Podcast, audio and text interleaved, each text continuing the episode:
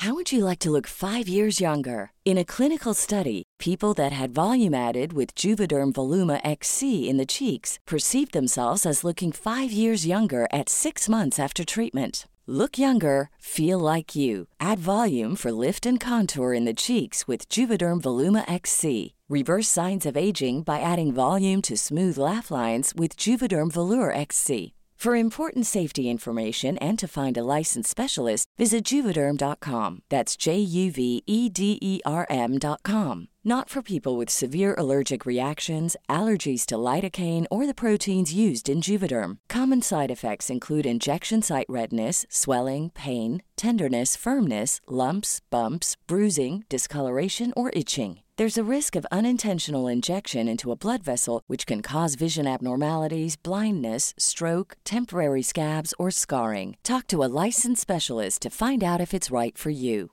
Everyone knows therapy is great for solving problems, but getting therapy has its own problems too, like finding the right therapist, fitting into their schedule, and of course, the cost. Well, BetterHelp can solve those problems. It's totally online and built around your schedule. It's surprisingly affordable too. Connect with a credentialed therapist by phone, video, or online chat, all from the comfort of your home. Visit betterhelp.com to learn more and save 10% on your first month. That's BetterHelp H E L P. When you're ready to pop the question, the last thing you want to do is second guess the ring. At Bluenile.com, you can design a one of a kind ring with the ease and convenience of shopping online. Choose your diamond and setting. When you find the one, you'll get it delivered right to your door. Go to Bluenile.com and use promo code LISTEN to get $50 off your purchase of $500 or more. That's code LISTEN at Bluenile.com for $50 off your purchase. Bluenile.com code LISTEN. So, as you know, I saw Miriam Margolyes last night at time of this episode going live two nights ago because we're being chaotic today. Um, but I saw Miriam Margolyes on stage. How was that? She okay. Um, I know people get quite divisive about Miriam Margolyes. She's kind of like the nation's marmite, but I love her. Okay, like I just there's just something about like how self confident and how what that she portrays herself to be, and just how like unabashedly herself she is. It just really, I just love it. I just find it inspirational. And so Tom Allen was interviewing her, which I wasn't expecting.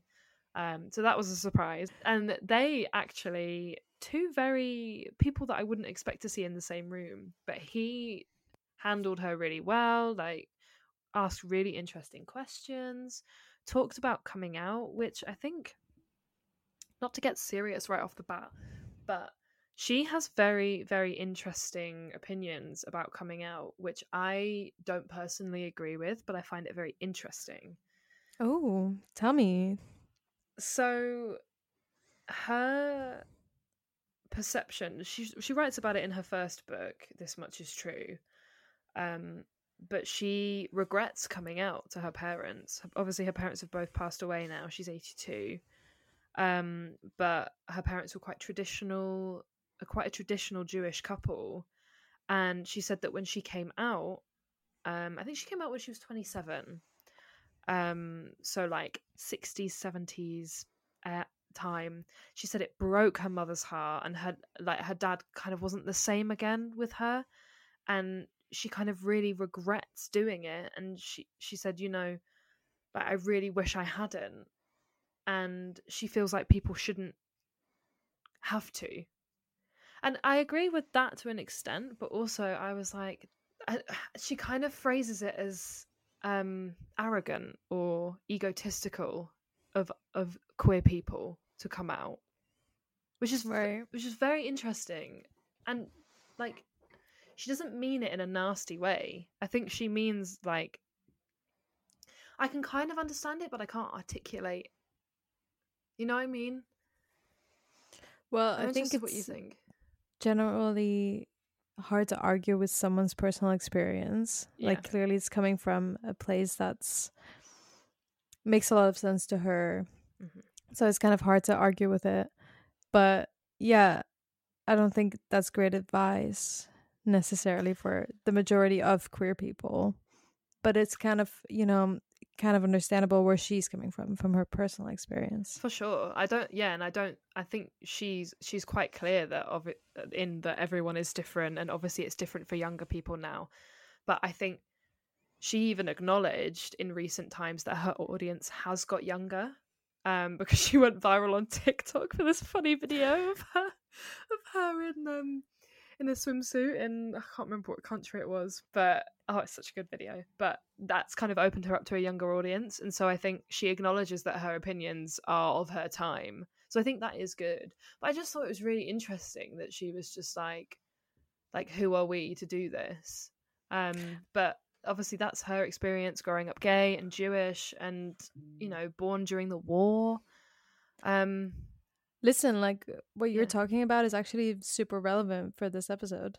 yeah, Did you think it like th- there's so many films I'm even thinking about right now Mhm. where this is kind of part of the narrative, like not coming out and not really planning to yeah, just like And- living. living. And then I mean this is this is a spoiler for the episode, but we're gonna talk about a film where this is literally a third of the narrative. Yeah, And It's true, and and and those people, they would have been born during the war or prior to the war. Um, there's- Exactly. There's, a book called Lesbian Life Stories, and it mostly focuses on baby boomers who are queer and or women that were born queer women that were born prior to the war. And, and uh, perceptions are very, very different, and they deal with a lot of the issues that we are going to go on to talk about with the films.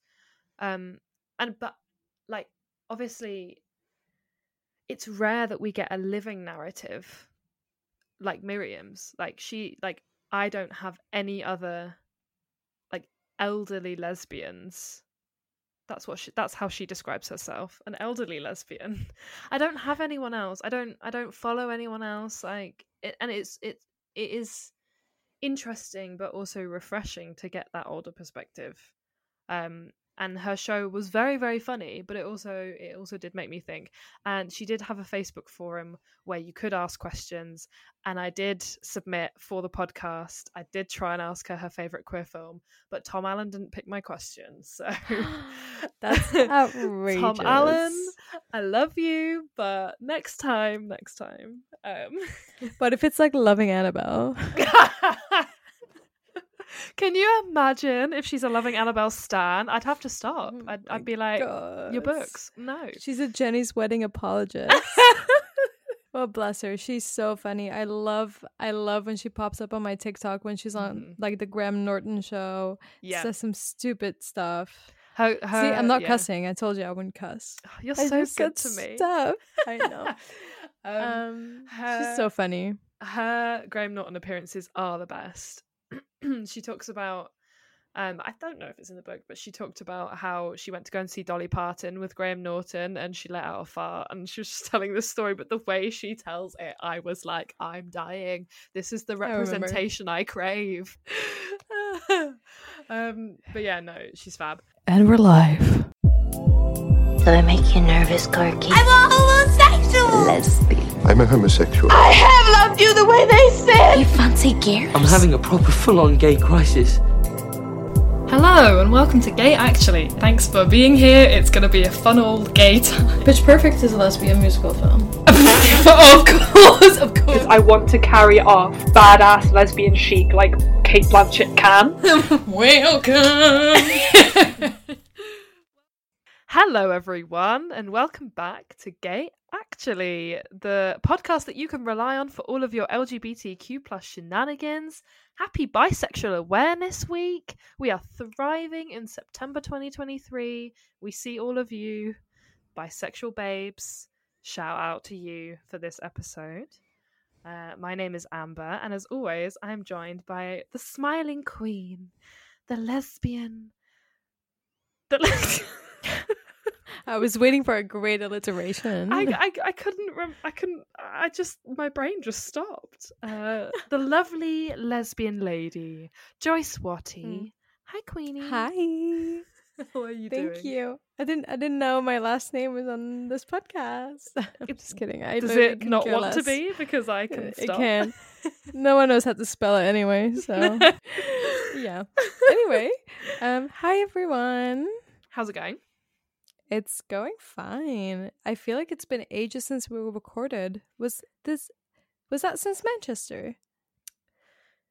Yeah, it's been. A, I think it's been about. A, well, I think we did one after that, but I think it. So what happened was, is we recorded a few episodes up front, um, to get ahead of the game because we are organized queens. Um, and then I went on holiday, um, and then yeah, it's been it's been like a month since we've sat down to record. So hey, girl. Yeah. Hi. We are recording a lot later than we usually do virtually. Um, Yeah. So this could be messy, considering that I have to edit and upload this in 12 hours. So let's I'm go. so sympathetic. oh, it's for you right now. fine. It's fine. I had a look at our. This is a side note, which I might cut out. Um, I'm going to make my life very difficult. Um, but I had a look at our analytics earlier, um, and 78% of our audience is in the UK. So, hello, everyone. And the next highest percentage is in Germany. So, hello. Guten Tag. Guten Tag to our German listeners. Ja. I cannot speak German. You also can't speak German. Deutsch. Nine. Nine. Ein. What are we? How do you say homosexual in German? Oh, I. You're asking. I've never had a German lesson in my life. Do you know that TikTok of that little German boy who's interviewing girls on the street? Ratatata. that one, right? That one. Oh my god, I love it. So when I asked how do you say homosexual in German, that is how you say ratatata. Ratatata. and we've lost all six percent of our German listeners. I'm so sorry, but thank you for tuning in. yes, thank you very much. Um, we're very, very grateful that you're here. If there's any German queer films that you would like us to review, please let us know. I would like to expand my horizons. Oh yeah, I would love to watch a German queer film. I actually still need to see Mädchen in Uniform. Actually, I have seen that one, and that was Mm. so. You Germans, you're great, great for that. That's so because that was like one of the first depictions of lesbianism in film Mm. in a German film in like what thirty one. Yeah, the OG. Mad. I have seen that one. It's actually, and I've seen like the two remakes as well. Yeah, It's I've, actually- I've not it's seen it, and I should have done because I did a film module, as you well know, in uh, Weimar cinema. I very much enjoyed it. Um, all of the queer subtexts are very interesting um, in that period of cinema. So yeah, let us know if there's any requests. Let us know. but Yeah. anyway, I digress. Joyce, what are we going to be talking about today? So today, um, we are going to talk about a very interesting and broad theme. Um, can be interpreted in a lot of ways. We'll give you our interpretation in a bit, but we want to talk about frozen in time. So queerness on film, frozen in time, queer films that are frozen in time. What does it mean? How do we move forward? Um, how does it inform us about queer history and queer cinema? and queer cinema in history, you know? So, You explain that better than I ever could because we had a lot of back and forth about this uh, theme, didn't we? Because originally I was going I had the idea to talk about if these walls could talk too. And I didn't want to just do a review on it because that's already been done. I don't want to look like we're ripping anyone off. That's not my intention. And at first I was like, Ellen DeGeneres is in it. It's problematic. Forgetting that actually, as a teenager, I had a very, very positive and interesting relationship with this film. Like, this was a defining film for me. And I just kind of forgot and then rewatched it the other day and then was like, this film isn't bad. This is not a bad film. Why did I invent that it was bad in my mind? And perhaps it's to do with how the film plays with time. I don't know. But anyway, when you experienced it for the first time, Joyce, I mean, you won't mind me saying that you were messaging me like, this is so good. I'm really enjoying it. And I was like, that used to be me. Like, where did that go? like, where did that relationship to that go? Because I remember watching this film 15, 16, loved it. But I don't necessarily feel that way now. I mean, as a film, I'll say it's definitely not my favorite. Um, it's also not. I'm not gonna say I loved it, but I thought that the way they handled the themes was really good. Yeah.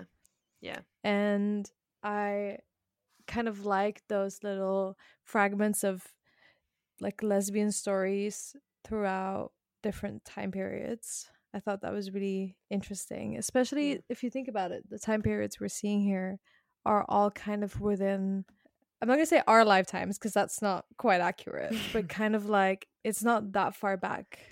Like No, the and we earliest one is what in the sixties. Yes. Yes.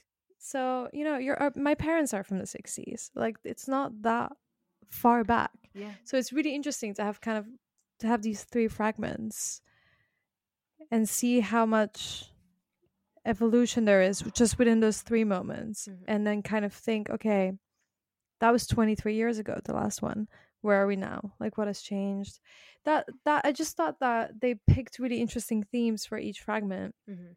um and we'll talk about this as well i can think of other films that were made after that kind of tackle each of these three subjects Yes. perhaps in a worse way um For some of them some of them may be better but they're still kind of frozen in time in their own way um For sure. I think- specific to you know when they were made Yeah, I th- I think this film by no means is like it, it is a pocket in time. Like for me, it doesn't age well. However, it kind of in this particular area of lesbian cinema, I feel like it sets the groundwork for as you say, a lot of these issues to be discussed later. By no means is it the pioneering film, but it's kind of it's kind of just it comes out in 2000, the turn of the century. We've got But I'm a Cheerleader coming out around the same time. We have a background in queer cinema scholarly now. And it's just kind of interesting to kind of place that in and kind of be like, here are some issues that were being debated when we we were like two, three. and now we're adults, and then we've got a whole range of other films to the point where I'm like, oh, this one isn't it's not the best like it's, it's just in, it's just kind of the the perception of time i think is very interesting in connection to it yeah. for sure. Um if we're gonna start talking about it oh let's talk about it. Yeah okay. You told me this actually. You told me this before i watched the film. Um just for context i watched if these Wal- walls could talk to last night for the first time ever i didn't even know it existed. I've seen it like 10 like times this think. film has been off my radar my entire life okay? See that's so like- interesting because obviously like when i was a teenager i was like i think i'm gay. What do i do? I, so i watched ellen right? Oh you were one of those. Yes uh i'm not afraid to admit it. I'll tell you what i'm not. I I'm- loved ellen. Yeah, me too. But I don't like her now. Maybe I think that's why this film kind of got shut away for me because of all of that stuff. And I just was like, nope nope And that's why in my head I was like, I hate it. I think that was part of the reason. But you know, I I get it. And like the thing with Ellen for me personally, I don't really care. I celebrities, you know, yes, but also I just really my stance on these kind of things is that we have no idea what actually happens happens, what goes on in their lives, yeah. what the truth is. We're just fed information, right? For so I'm always very like gray on things and I'm not I'm not an apologist. I'm not defending Mm-mm. anyone. Listen, listen. Hey, if you're a bad person, you're a bad person. Okay? I whatever. But Ellen has done amazing things for the queer community, for lesbians. She really has. Like yeah, she was the she has- mainstream lesbian yeah, for a long and time. she she made it visible in a lot of spaces where it wasn't before. So she's done amazing things, and this film is one of those. You know, This things. film, this film is insane. Um, for those that don't know, it's called If These Walls Could Talk Too because it's an HBO sequel to If These Walls Could Talk, and that was uh, stories. It was also an anthology film, but it was stories related to abortion. Uh, and this one deals with lesbian couples. So um, the three segments are in 1961, 1972, and 2000. Uh, and they were also as I recently learned, directed by three different women, all three segments, which I think is really interesting for one film. So um, I believe the first one was directed by Jane Anderson, and then respectively Martha Coolidge, and then Anne Heche, who actually was dating Ellen at this time. So they were in a relationship. Um, I have to say, R.I.P. to Anne Heche, because didn't she die recently? Oh what? Oh, she died last year in a car accident. Oh no. Yeah, um, and I remember seeing it pop up on BBC and being like, "That's a name I've not thought about in ten years." Um, but again, like I I watched a lot of her work because, uh, like she directed this, she directed the part that Ellen was in, and they were dating at the time, and they went to the premiere together, and it was like Ellen's first like really really public same sex relationship. But anyway, slight tangent. R.I.P. Anne We digress. um also yeah she directed this the final part um so i mean how do you want to tackle this do you want to start talking through the parts or the themes Let's actually start at the very start because I think it Let's kind of start at the very beginning I was that was completely unexpected. But pop off, Amber. The start of the, if these walls could talk too, I think kind of describes our theme for this entire episode. We are in the cinema watching the children's hour. oh um the camera we're kind of just seeing the screen and the camera pans and we see that we're in a cinema and we kind of start seeing people's reaction to the big scene at the end of the film. and it's it's that scene that scene That that is scene. in our intro. I have loved you Oh, the way they said They said. oh my god shelly my It's come hard. through. oh heartbreaking. Anyway that scene is playing we see people's reaction to it and kind of different types of reactions people walking out people laughing kind of making fun of what they're seeing. In this People walking heart-wrenching scene well. walking out yeah and then we see two women that are just crying and holding each other's hand and obviously we immediately get it like these are two lesbians going to the cinema to watch a queer film and seeing literally being traumatized And they're finally, but also they're finally seen on screen. So Seen, it's a but in a- collection in a of bad Yeah. way. So it's a collection of emotions being like, yes, finally I'm being represented, but also, oh my god. And this And, is you know, considering how the children's hour goes, high yeah. drama, oh yeah. as Abby and this says, is- high drama. this is something we talk about all the time on a podcast is what is good representation?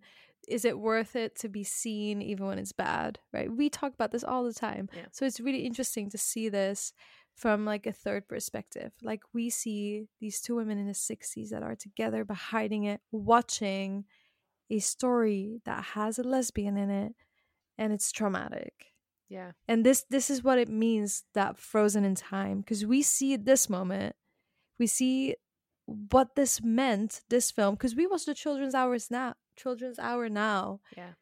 but it's actually it's i never thought about what was that like for a lesbian watching that in the 60s when In it came out 1961. yeah Like, so we get that we get this moment in yeah, here it immediately grounds the film, doesn't it? It's like, right, this is the beginning. This is where we're gonna go. This is how women were feeling at this time. yeah and- and this is this is how the world reacts around them Yeah, all the time. And then even when so it's Edith and Abby, um, Vanessa Redgrave, love that. Um, and you know when they're leaving the cinema they're like kind of dismissing it to you don't hear their real opinion about the film which i think is really interesting. She just says to the guy being like did you enjoy it? He's like oh too much high drama for my taste just like dismissing it all but you never actually hear what they really think. But then you kind of see what they really think because when they walk past those young couples and those young teenagers kind of looking at them and kind of kissing each other um that's the moment where you're like ah we have no idea what they've gone through like that like looking at the younger generation like the future and being like oh like i'm not getting a nice reaction Hmm. um it's also nice to see older gay people on screen yeah. because we um, don't have a lot of that No, and so for each of the segments in this film, I could think about some other films that reminded me of it, and this kind of gave me the same. Um, what films A Secret Love, ooh which is a documentary, but it talks exactly about this. Two old women that come Yeah. out when they're in their nineties to their God, family. that made me cry so hard oh, like a baby. It's on Netflix if anyone wants to watch it if you've Yeah. not seen it, but it's beautiful. And there's so many stories like it, you know. Um I think I recommended the book earlier, Lesbian Life Stories. It talks about how these couples have been together 40, 50 years and then they finally get legally married. Oh my god, my heart. The Ugh. way I cry every damn time. There's just something about like people that are like your grandma's age being lesbians. I just love it. Yeah, like it makes me feel so comforted. like Miriam, makes me feel so comforted. Like But also like I just so respect like realizing you're gay in the 60s. That time in the UK it was illegal. It was against the well, lesbianism was never illegal, but that's a whole other story, honey. But check back on episode whatever we did on this subject. episode whatever we did, UK What- classic what episode cinema. was it? Three or four? Yeah, Yeah, it, was, one of the early ones. Um really I enjoyed that one. That was good. Um but yeah, anyway. So this, They're so cute, the two of them though, aren't they? Oh God, this literally this, this story was so sad. you get such Amber. a small time of the two of them interacting together Mhm. But it's so beautiful and like now i'm older i think when i watched this when i was 15 i was like Meh. but now i'm older not that i'm that much older anyway um like i kind of am like oh that's an aspiration that's nice like i to to see them so contented with one another like in their little insular domestic bliss i'm like yeah that is nice yes please It is until until oh oh spoilers until give me the names again. Edith, edith Abby. and abby yeah Is it Abby that falls? abby is the one that falls Until Abby falls off a ladder, has a stroke, and passes away. like just like uh, just like that Just like that. And my God, there is a scene in the hospital before we know that Abby is dead. no because it's Where- actually queer trauma this mm, where Edith is talking to a woman whose husband just had a heart attack. And the woman asks her, Did you ever have a husband? She says, No, I was never married. And she says, You're lucky because you'll never have the heartbreak of losing one. the way 2 i'm seconds later- my head right now Literally. Two seconds later, Edith gets refused visitation because she's just a friend and only family is allowed to visit outside of visitation hours. And next, the way honestly honestly honestly like the way this happened before same-sex marriage was legalized like because i don't know how it works with straight couples like if it's just your partner but like back in the day same-sex couples no no you're not allowed in and some gay people they wouldn't be speaking to their families because they've come out and been ostracized like not to get really dark but like jesus christ Oh, I, I, this was so hard for me to watch. I It's horrible, it's horrible. I found it so heartbreaking. I just can't. It was so. It was painful every time something new happened. It was painful. Her her partner dies her life partner they've been living together for 32 years her life partner dies and she didn't even get to say goodbye or say bye to the body or talk to her when she was still alive because she wasn't allowed visitation because she's just a friend but then on top of that a million other things happen that are bad This is the thing. So basically, obviously, Abby's nephew is next of kin. He doesn't really know her. He turns up with his wife and daughter.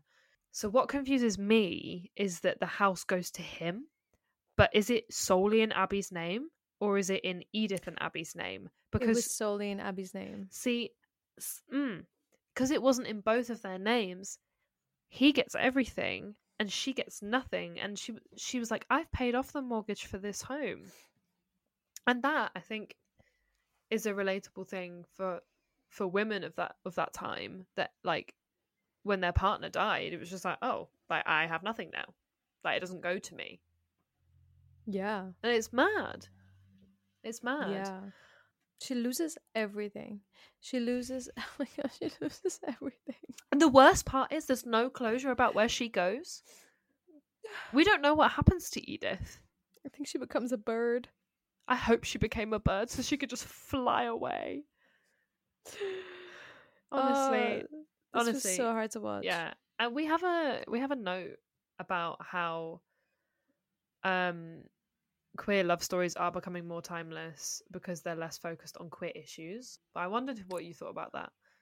Yeah, so I the way we're talking about frozen in time, this is obviously very fixed in a specific time period. And actually the film Freeheld Mm. talks about kind of the same thing and that film is a lot more recent. So I'm not going to say that this is just about the 60s, but that invisibility of queerness is very specific to that time, right? So walk me through walk me through what happens in Freeheld. So I blocked that out. Okay. Um, that was s- the saddest thing ever. It's ever. also it's Julianne Moore, right? And Julianne Moore and um, Elliot Page. and um, queer couple, and then Julia Moore is terminally ill, and Elliot Page has to fight to get any rights. Um, Awful. post Julia Moore's life, I forgot their names. It's based on a on a real story. Yeah. It's just incredibly sad. Um, so kind of based on the same idea of this love is real, but it isn't recognized yeah. and it is made invisible. Obviously, in the 60s, here, what we see in If These Walls Could Talk, too, a lot more invisible. I mean, completely invisible. The the one person that seems to get it a little bit is the little girl when she walks into Edith crying really hard Oh my god. At some point. She seems to get something more, but the rest is just completely oblivious. But do you think to- she represents the next generation?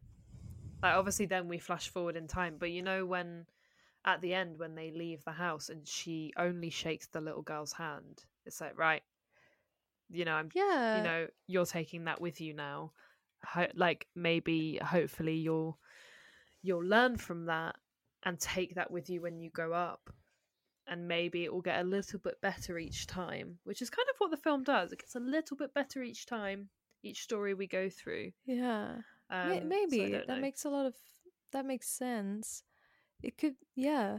I didn't um, I explain that that, very eloquently, also- but No, I know what you mean though. Um, yeah, I think that girl also represents kind of like the innocence of being a child when, like, you don't really have a formed opinion about things like homosexuality because Yeah. no one's told you yet, you know, and you only form that because of your environmental context. So, kind of showing like that innocence and that not she just hasn't formed any opinion yet or yeah. kind of that oblivion but in a nice way I don't know. No, I i'm also trying to describe this eloquently but i think she represents a lot of different things For sure. but anyway to get back to the thing about queer stories and how they evolve talking about how the subject matter is so fixed in time right like this is specific to this time this is also the purpose of this film so that makes complete sense Yeah. and what i was trying to say with that point is that for what feels like the first time queer stories that are being told are a lot less fixed in time because they don't necessarily have to be as much anymore no, it can like, be more I timeless. feel like- yeah, I feel like a lot of films that we've had in queer cinema over history have been about queer issues, and we're kind of starting to move away from that in the last few years. Yeah, which is interesting, especially with like younger media. Like obviously we've talked about Heartstopper, and then the new series of Sex Education comes out today when this episode goes live.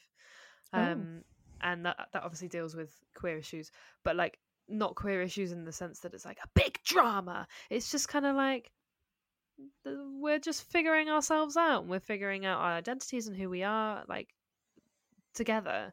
And it's not like And that is something timeless. changed. Yeah, I, it is a timeless issue, especially for queer people. Like coming to terms with yourself, um, rather than society thinks this is wrong. Like we've kind of we've we've kind of moved away from that a little bit, and and that is nice. That is nice in some ways. So yeah, um, broke my heart, cried, wanted to die, but I Vanessa mean, Redgrave, national moved. treasure.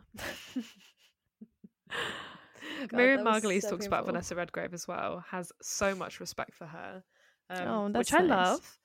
Um, so anyway, uh, shall we move on to Yeah. part two? Uh, 1972. So 11 years Yeah. later, did we say that that in if these walls can talk too, it's all three stories are set in the same house? Joyce. My jaw just no, that's the point. If these walls could talk. Oh, wow, gay house. Joyce, Where when do I move in? please Wow. tell me tell me you got you understood that before. No, no. right okay. No. so, for those that don't know, this film, the three that's the three stories. We're moving through time. We have montages of like queer rights marches and and movements and people doing speeches and stuff. But we always have a shot of the house at the start, and it's the same house. There's three queer narratives in the same house. So you know how people say that you are born gay? What if you're not born gay, but you just are born in a house where you become gay? Someone needs to sage that house. I'm kidding. no, Never sage uh, away the gay. I know. Sage the gay away. No, no. That sounds like something RuPaul would say. Um, anyway, same house. We cut forward to Michelle Williams, who we've spoken I- about in in our Brokeback Mountain episode on our Gay Actually channel on Spotify. Plug, plug, plug. I love her. She's great. She She's is. fab. Um, she looks good in this. She how she looks so young. She does look very young, but she is a college student, I suppose. Yeah. yeah So we have Michelle Williams and her three housemates living in the house. They're all at college together. One of the housemates is Natasha Lyonne. now we know why Na- what other famous queer film Natasha Lyonne was in during this time. This is this sometimes it She had a good mind. year. Yeah, she did. Like, why would they be? Why would a person be cast repeatedly as a lesbian if they're a straight person? Like, do you know what I mean? Like, it's not adding up. Yep, yep.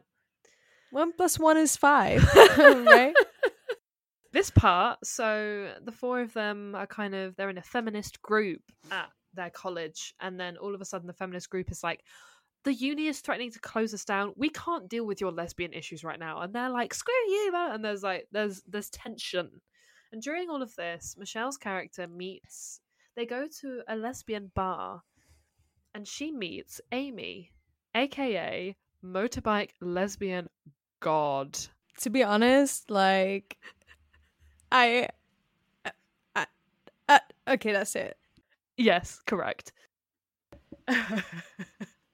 Like, that's not even like my type. But like, you know what I mean? No, like, no, it's all of our types. Like, even if it's not our type, it's our type. it's like our type. the gentle suaveness.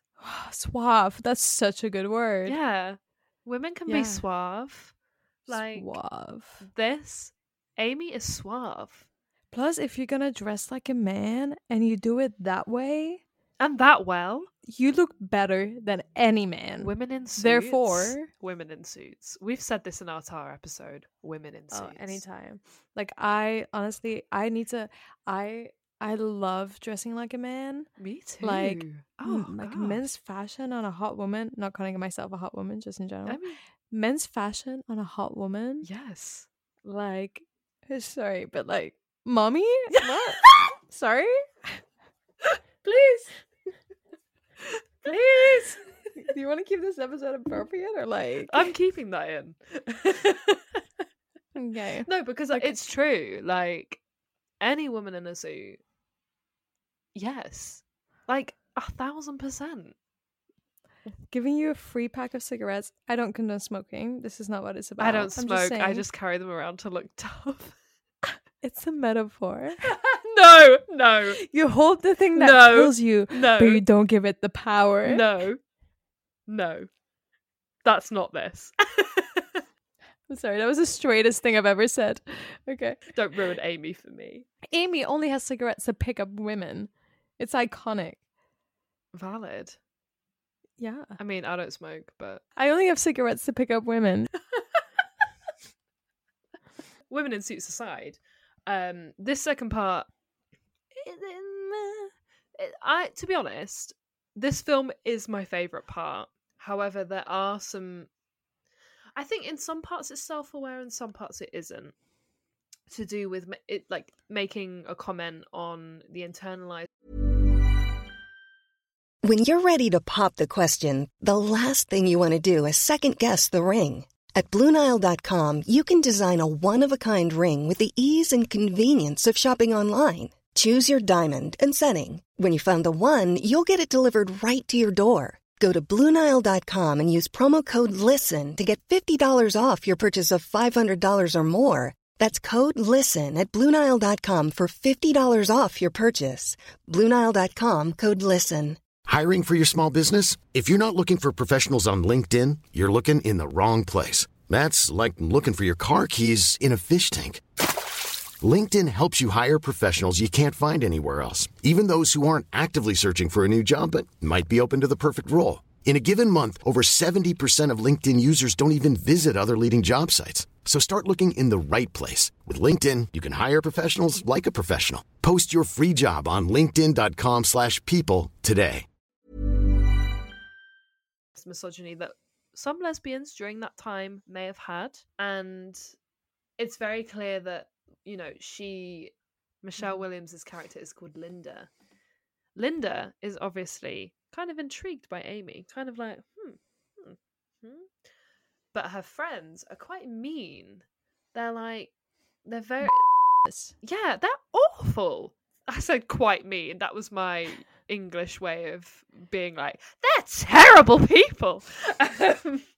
But like they're very they're very very explicit about being like and i'll use their words and i'll bleep um because i don't want to use any words that may offend um but they say there is a difference between being a lesbian and being a like for them it's two very different things and we don't i don't really think we have those distinctions now in our generation but i don't know I mean, this was kind of new for me. I didn't know that was a thing back then. It's so Right. anti-feminist. It blows my mind. yeah that but they think that of- they're being feminist though because they think that dressing masculine or dressing in a suit is anti-feminist like because feminism for them is about femininity and being feminine as queer women which is it's crazy because which was a thing it should be about being able to express yourself however you want as exactly a woman. and i think the film is very self-aware and that's what it's trying to tell us yeah, yeah. Um, obviously, there are some other gender things going on now that wouldn't have been able to. They they they just wouldn't have been in a film in 2000. And I think if it was made now, issues of gender identity in relation to Amy's character may be more prevalent. Yeah. Um, because they kind of allude to it and then just kind of don't talk about it. Yeah, yeah, exactly. But I find that quite interesting because like Amy's wearing a binder, for example. Yes, exactly. And now that kind of imagery associates a lot with gender identity, like you say, and like a lot of terminology that's pretty new to Mm-hmm. Yeah. to the world now. For sure. Um like, you know, there would have seeing a binder, you would think about trans people, non-binary people, right? But there's no talk of gender, kind of at all. No, aside from the dress, the way that Amy dresses. It's very yeah, it's very because when Linda after their first encounter, Linda is brushing her teeth in the morning and she finds this picture of her family and Amy is dressed in boys' clothes. And then there's a point where Amy goes to talk about her mother and Linda kind of stops her and says, I know it's okay. And I took that as kind of some comment on gender that they weren't addressing. Um, but I was watching it with my girlfriend, and she was like, "Oh no, like that's just her acknowledging that her mum was okay with her dressing like that." So I was, I was like, "Oh, that's really interesting." Like I didn't think of it like that. So it's Hmm. interesting how different people take different perceptions from it. I don't really know what the point was. I'd love to ask the director. I don't really know either. I don't really know either. I think there's a line that sticks out that Natasha Lyonne's character says to Linda, saying about Amy, like, you're really not serious about this girl, are you? Blah, blah, blah. And Linda's like, why are you being so mean? And Natasha Lyonne says, it's worse than imagining you with a man. Like, and that, like, that to me is so misogynistic. Like, it's, that's so bad. Right? That yeah, no, that like Natasha, come on. Come on, better. Natasha. Like, No, that was shocking. And this is what I'm Yeah. what I mean. Like I had no idea this was a thing. It was like a then. whole, yeah, a whole side to it. I don't know much about it, but it was like a whole side to lesbianism, like rejecting any anything masculine. Which I mean, okay, you know, I can't comment on seventies feminism, uh, but yeah, Yeah, but I don't know. But I think the film did it pretty well. I think, especially with the way it ended, and it kind of explores it with us in a very gentle way and like a very kind of take it as it comes way that I quite appreciated. Like Yeah. you say, it's not really explicitly mentioned, and it's not. There's not much explained, but we understand it anyway. And I think that that makes it a lot more timeless than you would expect. This is this is how it felt to me. This is why I thought this part was so great. This is my favorite part. It's yours too, right? yeah, yeah, definitely. I I mean aside from just the story and it being so cute and sweet.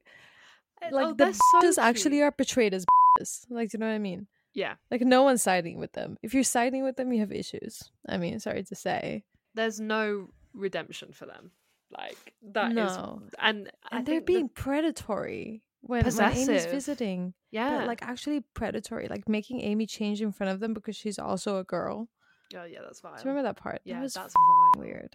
Yeah. Yeah, and like Natasha Lyonne's character being really possessive over Linda, as if she's got some type of protective claim over her because they used to date once. I'm like, no, no, no, no, no, Yeah. no. And going back to your point about um time, I what's interesting is I feel this most with this part is that it's such a, a fragment in time for these characters' lives. We don't know what came before. We don't know what comes after. We don't know any of their history, their background, their family dynamics, what happened to them up until this point, what happens after.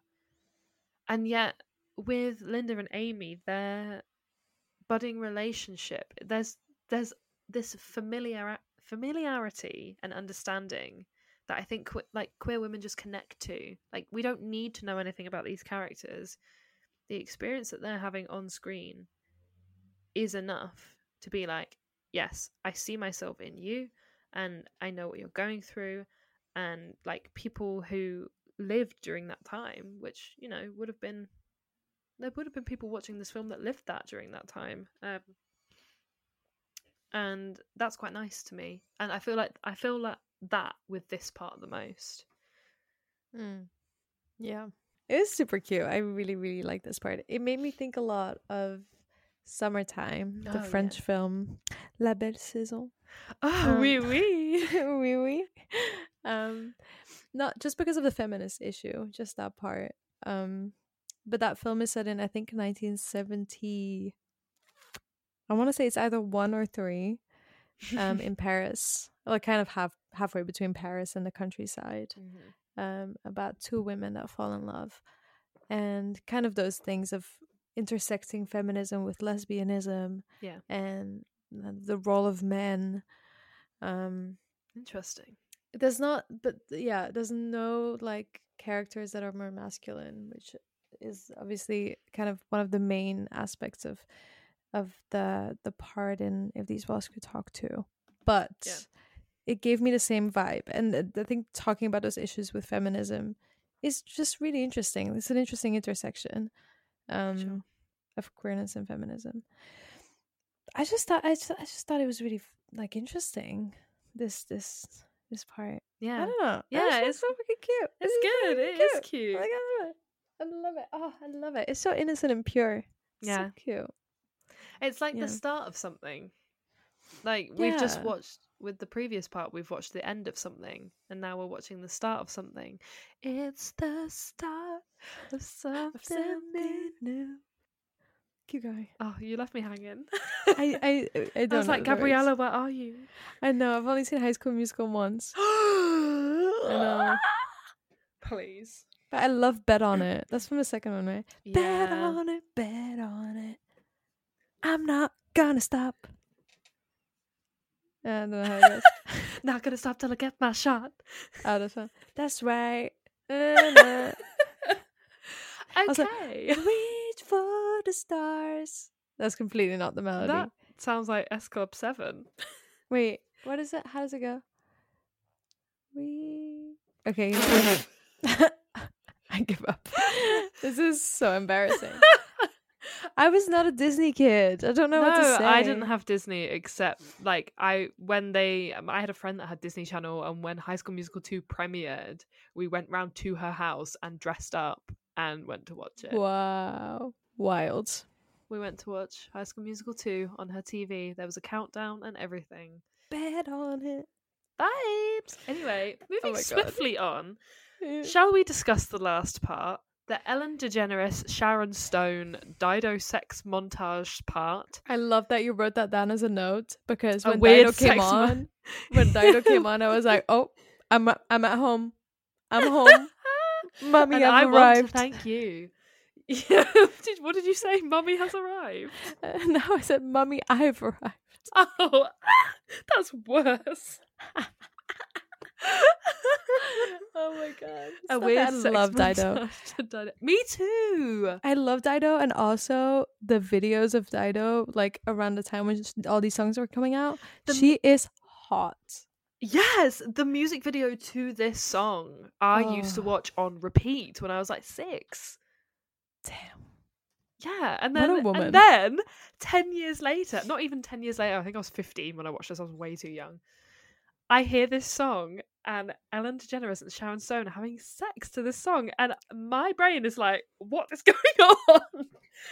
like, this is not. This is what? Criminal. What? How dare you?" How dare you? But also keep going. but but but what did you think of the sex scene? We'll we'll talk about it and then we'll just move on. We just have to talk about it. What did you think Um, of it? I found it. I just can't think of Ellen like a sexual being. Is that no, weird? no, I totally get it. I feel exactly the same. I felt I felt that way at the time. So bad to say, but I just I, it was weird seeing Ellen having sex. but it was like obviously Sharon Stone, huge sex symbol in the nineties. Like, can't Mhm. deny seeing her with Ellen. And the the scene is weird. Like, there's lots of weird cuts. Like, there's some parts where you're like, mm, they're not doing anything. They're just You know kind of- what? It was directed by Ellen's then girlfriend. She probably didn't want to. That's such a good point. That so- That was Sharon Stone was in bed with her girlfriend. I mean, she was like, "Let's put Dido on it so we can make it as asexual as possible." true. I'm kidding. I Oh, love now Dido. I Dido, get I it. Now I get it. I get the motivation. Yeah, it felt okay. You know what? I when that part started, I felt this pure like nostalgic feeling for a time period I wasn't even alive in. Well, I was alive, but I was two. Like that Dido music Yeah, with yeah, like the vibe of the scene. I was like, wow, the 2000s that was real man Would you that say it's- real dude Would you say it's frozen in time? it this 100 million percent this is the least timeless like part of this film yeah. well, this whole section is is um a frozen in time in that way. Like it, it doesn't age i mean i'm well. not just talking about the sex scene No, I know. it's no, like me neither. like the Yeah. whole the whole relationship to sperm donation. I mean, do you want to do you want to talk about the plot for the the last bit? Yeah, so the the last bit is about Ellen. What's Ellen's name in this part? Is it Ellen? It's not Ellen. Can you imagine? That's so gay. So it's um it's Fran and Cal. Cal is Ellen DeGeneres and Fran is uh, Sharon Stone. That's the gayest couple name I've ever heard ever. Um, Cal and Fran are a lesbian couple that live together. They seem quite wealthy. I'm not gonna lie. Anyway, they live together. Um, they're in a definitely in a long term partnership, and they want to have a child. Now, obviously, as a lesbian couple, that can't happen in a natural way. And Cal So- doesn't Cal voice that. I hate that I can't Yeah. get you pregnant, she says.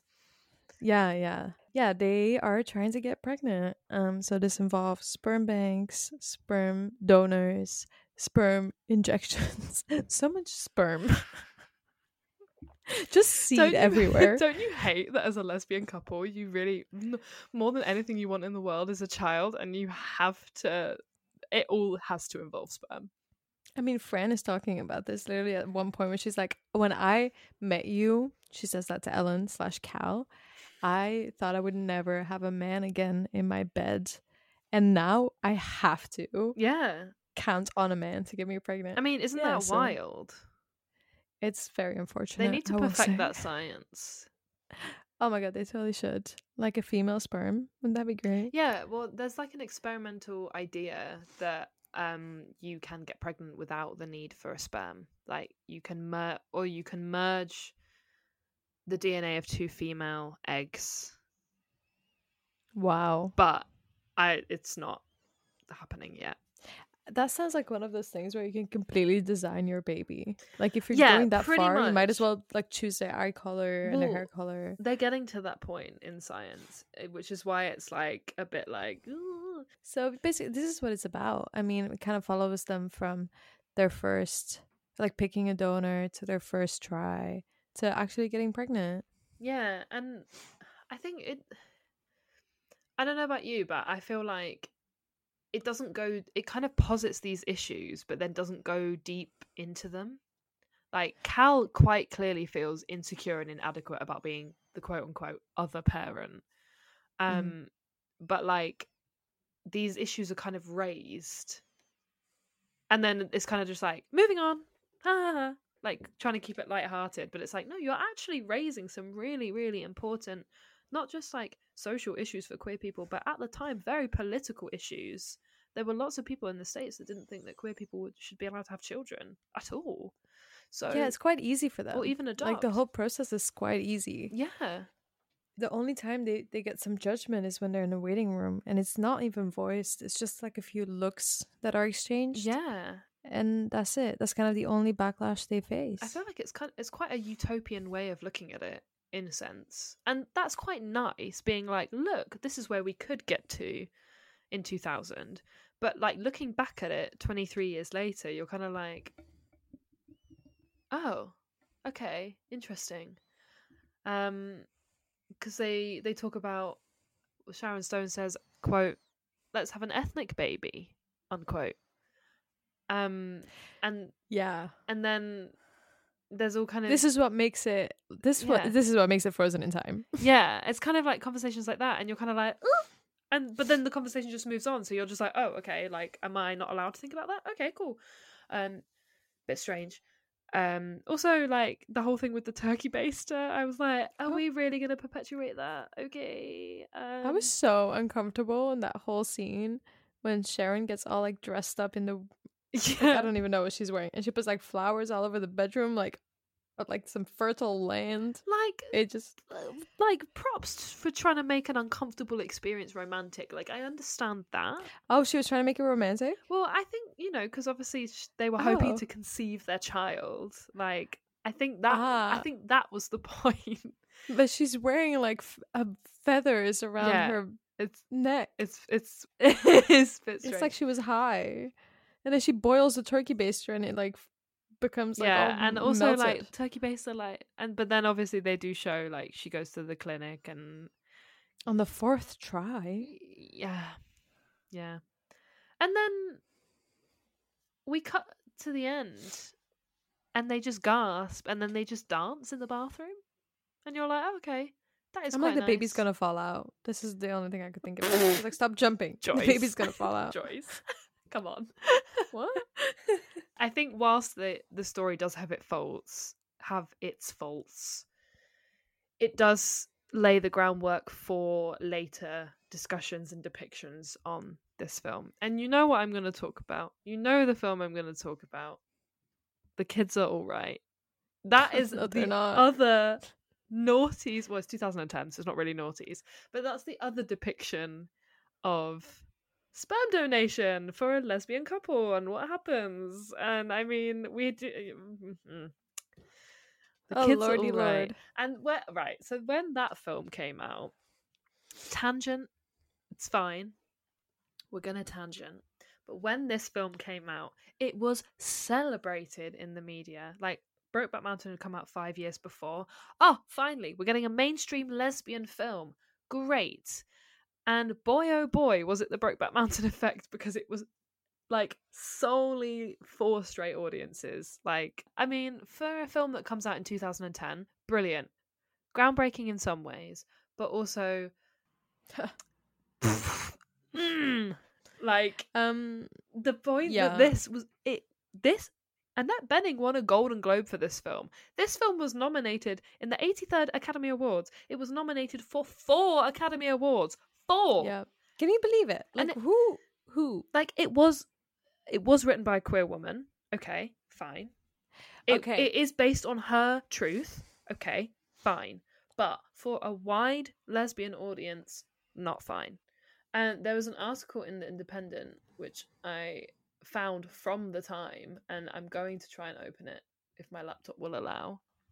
The article is from November 2010, uh, and it's called "The Kids Are All Right, Not According to the Lesbian Lobby."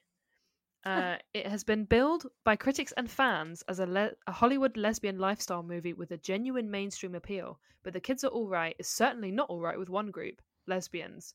Director Amen. Lisa Cholodenko may be heavily tipped for an Oscar nomination for her film, blah blah blah, but the movie has won little praise from the gay community who say that the film trades on the heterosexual myth that all gay women secretly desire men. And that's that's the issue is that Julianne Moore, one of the lesbians, for some reason, when meeting and striking up a friendship, the family strike up a friendship with the sperm donor of their two children. So yeah, Yeah, well, they I- sleep together. Why? They sleep together. My Why? my whole thing with this film is, could the story feasibly happen? Yes. I'm I'm sure this has happened many a time, and it, it's. I mean, Well, apparently it's based thing. in truth. So um, yeah. I mean, listen, lesbians sometimes sleep with men. Um, no judgment from anyone here. Mm-mm. Sexuality is fluid. Not has all, nothing to do with it. People cheat. Also, once again, whatever. It's not an unrealistic story. Yeah.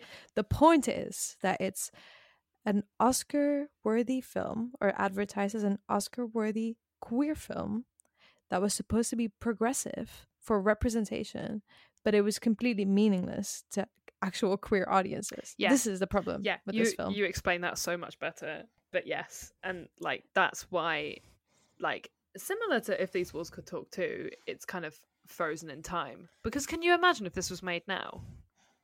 It doesn't serve queer Oh. audiences at all. It, not at all. It doesn't serve the queer. I almost said like narrative, and I was like, that sounds like agenda. It doesn't serve the queer agenda. No, it doesn't actually serve anything for anyone. No. Like this is the type of film that my straight mom would watch and say, "Oh, this is amazing," and I would be like, "What?" Yeah, yeah. And I remember watching the film at the time and being like, well, maybe I didn't watch it at the time. I think I must have watched it later. But I remember watching it, like hearing that it was amazing and so good for like lesbian representation and same sex families. And then watching it and being like, why am I why do my feelings not match that? And like no shade to the film.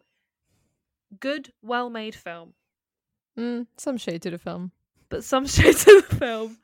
Um and I was trying to look at the reception at the time and obviously that was there was that article from the independent the general perception was kind of positive but obviously that's the mainstream heterosexual perception um And the Oscars give awards to everyone. Remember when Green Book won? Like, what was that all about? Crash won a won a. Sorry, okay, no offense. I mean, full offense. Crash in 2005 won the Oscar for best. It but even even dallas buyers club jared leto and matthew mcconaughey one or both of them won oscars i don't know i think both of them won oscars for that film and it's again just so performative. that's queer characters in like framed for a heterosexual audience and like yeah it is performative and it is kind of like and like i feel bad bringing it up in context to if like with if these walls could talk to because obviously that is intended for queer audiences and like it's different but it kind of does that same thing of it like it captures a pocket in time which is just like what At least Brokeback Mountain. I know we we've talked about Brokeback Brokeback Mountain in relation to this, and you even like wrote it down in our notes. Yeah. At least Brokeback Mountain is a good film. oh so good so the good kids are alright. So I my story with this film is I was I think about fifteen, also just starving for anything that was queer Classic. to watch. Yeah. And um I bought the Blu-ray because it was on discount in a store and I used to buy DVDs and Blu-rays. And I watched it and I was like, what the hell did I just spend two hours watching? Yeah. This is I'm not interested. This was boring. I can't believe that it it's it's literally the breakdown of a queer partnership yeah in, in a time where those things are supposed to be celebrated. Like this is a queer family with two children from a sperm donor, but like two. It's just a it's no it's a normal family just with two women, and this is something that should be celebrated. But instead, it's breaking down because because of like you say the most unethical reason the sperm donor, the sperm donor, being in an affair with one of the women. Like this is insane. Yeah, like no one wants to see this story except for maybe straight people that just want some thing. love drama. This is the thing, and there are other issues in the their relationship. Like Annette Bening's character uh, struggles with drinking, and there, and there's other stuff. And Julianne Moore's character is like, I just want you to notice me. I just want you to crave me. Like all of this stuff. So in that sense, in hindsight, I'm slightly more sympathetic. That it's interesting and good to see a same-sex couple struggle with real-world domestic problems. Like it can't be like happy queer utopia all the time. I get that. But this came out in 2010, as you say, during a time where we needed that positive representation. We didn't need this then. Like in hindsight, it's all well and good me being like, oh, you know, it's nice to see a realistic, like, same sex couple. Like, you know, couples, things happen, as you said. But like, this then was that, no. Like, It, yeah. yeah, exactly. And and it's yeah. And But am I just threatened? Like, no, I really don't think you are. I really don't think you're just threatened because I see where you're coming from. Sorry, I'm like pointing like I love it when I'm we're very passionate. So Listen. into this. I see where you're coming from. And this actually goes back to what we were just talking about with if these was could talk too, about Ellen's character being threatened, kind of by the idea of I can't biologically give you a child. What is my place in this partnership as a parent when I'm not the one getting pregnant? Blah blah blah. I wish I could I wish I had sperm. Like, you know, this whole dilemma.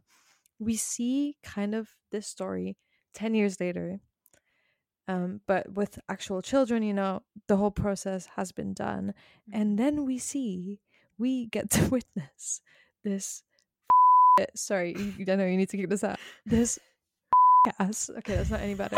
This ass. This this awful leave it at that. This like results like you have these insecurities that 10 years before were shown on film. Like these are insecurities that same-sex couples Yeah, deal with when parenting. point. and 10 years later this film comes out that is celebrated and is a Oscar Beatty film or whatever you want to call it. God, I don't know how that got its awards. And it actually shows the worst case scenario of sperm donation. This is the thing, and especially like I feel like it's kind of a slap in the face when those that came before us, as we've seen in "Is These Walls Can Talk Too," like Fran and Kal, even Edith and Abby, way back when, paving the way before any of us were even freaking born for just an ounce of respect or positive representation. And all of these issues, even in 2000, were so delicate and so like no one talked about them, not in the States. Like, this was such a touchy subject and such a brave and bold film. To an to, obviously, like, we can say what we want in 23 years down the line, but at the time, okay. And then Yeah. we get the kids are all right, and we're like, what is Mark Ruffalo doing here? like, why is he here? Like, Oh, no, no, no, no, no, no, no, no. I'm just it's it's tragic. Yeah, It's just tragic. yeah. like, and I think I'm what- more harsh than I was then. Obviously, because I'm older and wiser. But like, I just I just No. don't think it's right. And there's this other thing that I've noticed wh- while thinking about this film is that and this is why it's for straight audiences. This is literally to me this is the kind of main indicator sure. is that this film constantly talks about the place of men in a lesbian relationship. You have Yes. and this is this is one scene now i haven't seen this film in a while but there's this is one scene that i always remembered because i just found it so curious. Mhm. and like i said i was 15 when i first watched it and i just found it interesting like curious. I was like is this actually like a thing?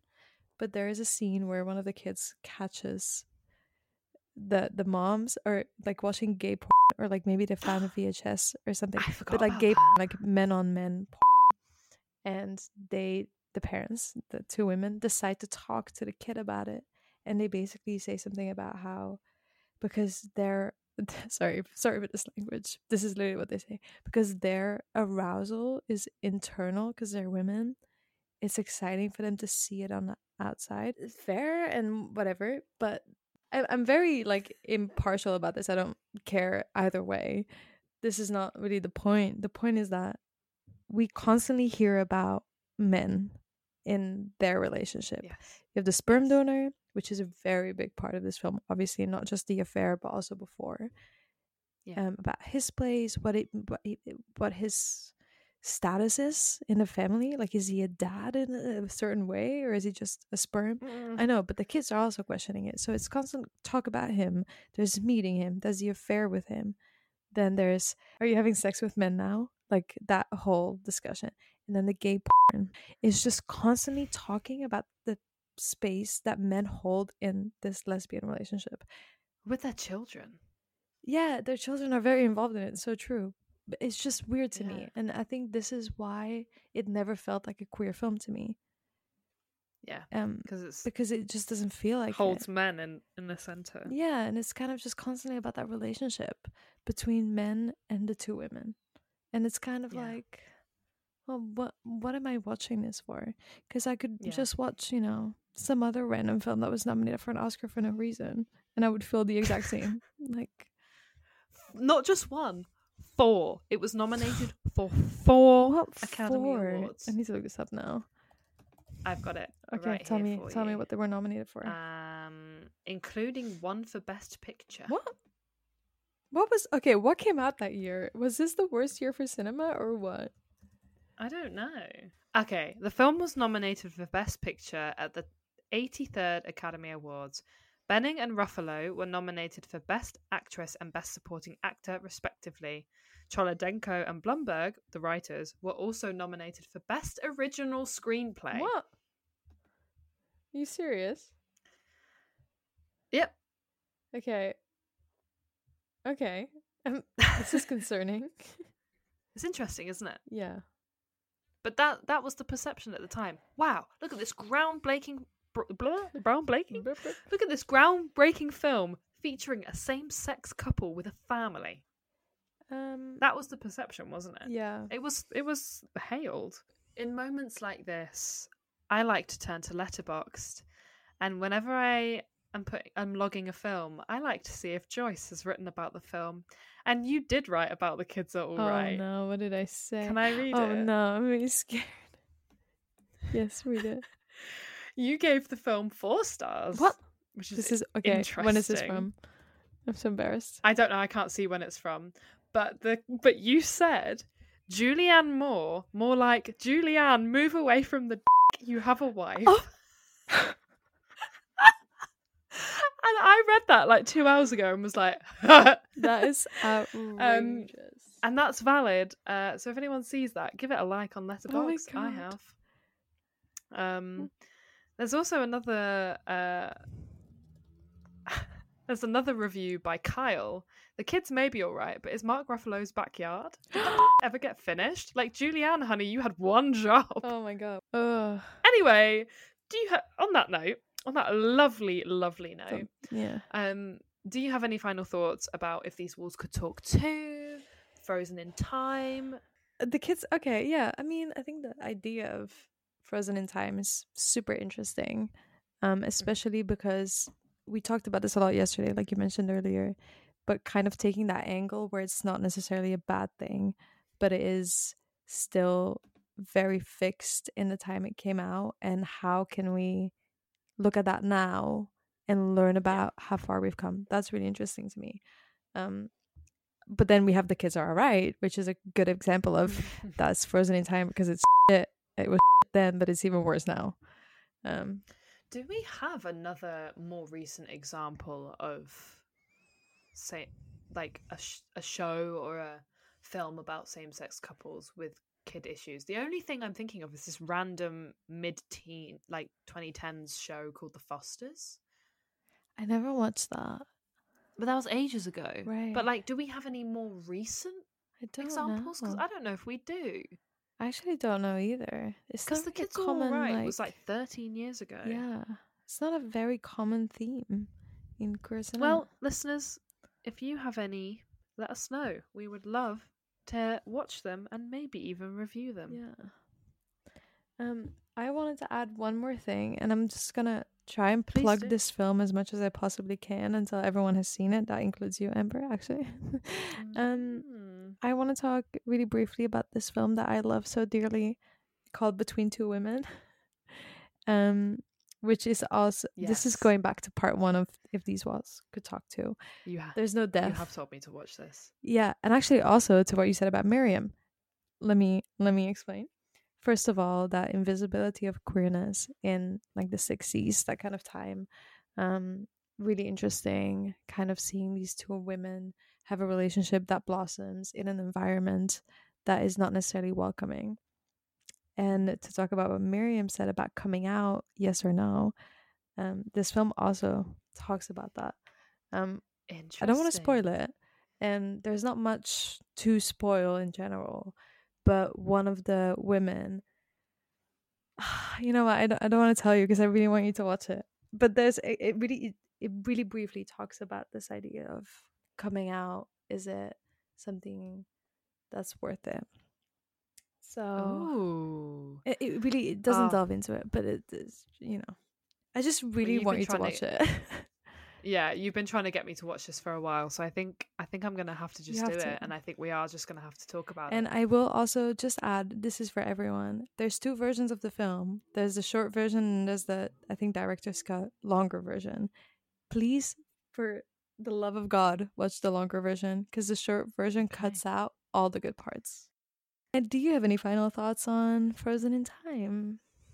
I think it's interesting when we look back on films like this, um, especially films, uh, for in my experience, revisiting films from adolescence, um, revisiting them as adults, because my opinions have changed multiple times uh, in the ten years since I first saw this film, and I like that my teenage opinions and my teenage self is kind of also frozen in time in that way, and I can look back on it and kind of be like, oh look what you know now that's nice oh look look at that um and then also like whoa but That's a really yeah. sweet way to put it. I like that.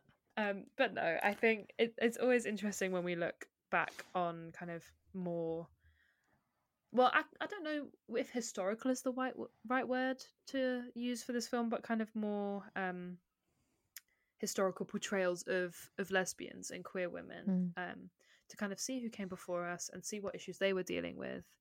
Um, yeah, I like that a lot. Great. And this was a really interesting episode, I think. Yes, Quite enjoyed it. Thank, thank you so much for talking to me about it, and thank you all for listening. We hope you enjoyed this episode. Uh, if you did, be sure to do the things. Uh, rate us, follow us, leave a review. Joyce is laughing at me because I always try and segue really suavely into this, and I just don't. I just scrabble around. You can follow us on Instagram at Gay Actually Podcast. We also have our own podcasting channel. You can search Gay Actually on Spotify and we will come up. Have a look. We talk not just about film, but we talk about media, we talk about TV, we talk about culture. So if you're interested in those things in a queer context, pop on over. We'd love to have you. Um, if you have any requests, you can DM us on Instagram or we are at gayactuallyuk at gmail.com. Thank you so much, Joyce. Thank you as always, Amber. Thank you all as always. Take care. Have a lovely time. yeah. I was going to say have a lovely weekend, but this comes out on Thursday. But anyway, stay safe, everyone. And goodbye. Bye.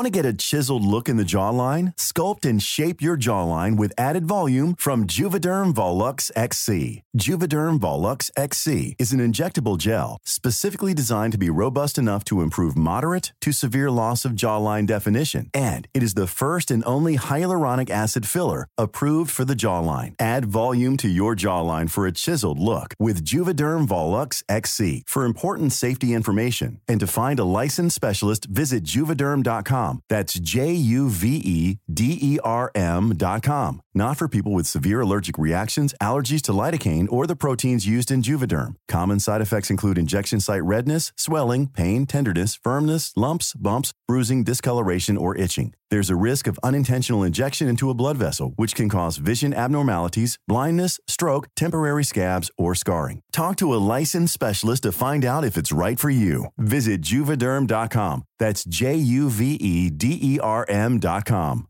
Planning for your next trip? Elevate your travel style with Quince. Quince has all the jet setting essentials you'll want for your next getaway, like European linen, premium luggage options, buttery soft Italian leather bags, and so much more. And is all priced at 50 to 80% less than similar brands. Plus, Quince only works with factories that use safe and ethical manufacturing practices. Pack your bags with high-quality essentials you'll be wearing for vacations to come with Quince. Go to quince.com/pack for free shipping and 365-day returns.